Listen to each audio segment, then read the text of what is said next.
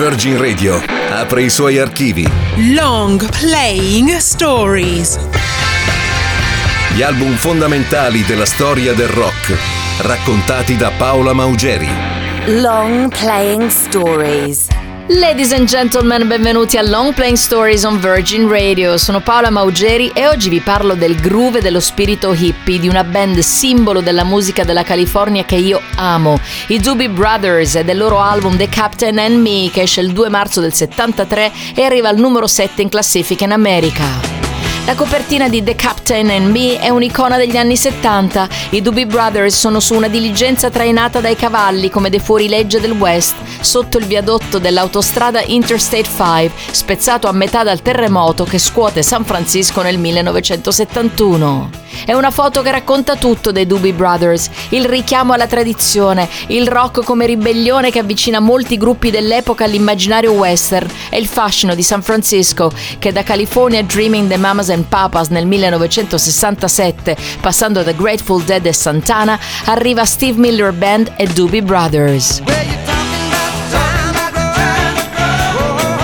I Doobie Brothers raccontano l'America degli anni 70. All'inizio facevano rock blues classico e suonavano nei locali frequentati dagli Hells Angels di Santa Cruz. Pubblicano due album nel 71 e nel 72. Poi il produttore Ted Templeman capisce che possono arrivare al successo. Quando entrano in studio a Hollywood c'è una sezione fiati, c'è il pianista Bill Payne dei Little Feat e Jeff Baker degli Steely Dan. Basta un'intuizione per entrare nella storia ed è quella che lancia i Doobie Brothers al successo. È un giro di chitarre di Tom Johnston e Pat Simmons, un pezzo che all'inizio non ha un titolo, ma è solo un modo per scaldarsi prima dei concerti. In realtà non mi è mai piaciuto quel giro, mi sembrava senza senso, ha detto Tom Johnston. Se non fosse stato per Ted Templeman non lo avremmo mai registrato. Alla fine i Doobie Brothers si convincono, lo registrano e scrivono un testo che dice quanto è difficile vivere senza amore. Nasce così il loro più grande successo, un brano simbolo del tempo che dal 1973 fa ballare il mondo. Questi sono i Doobie Brothers e questa è Long Train Running.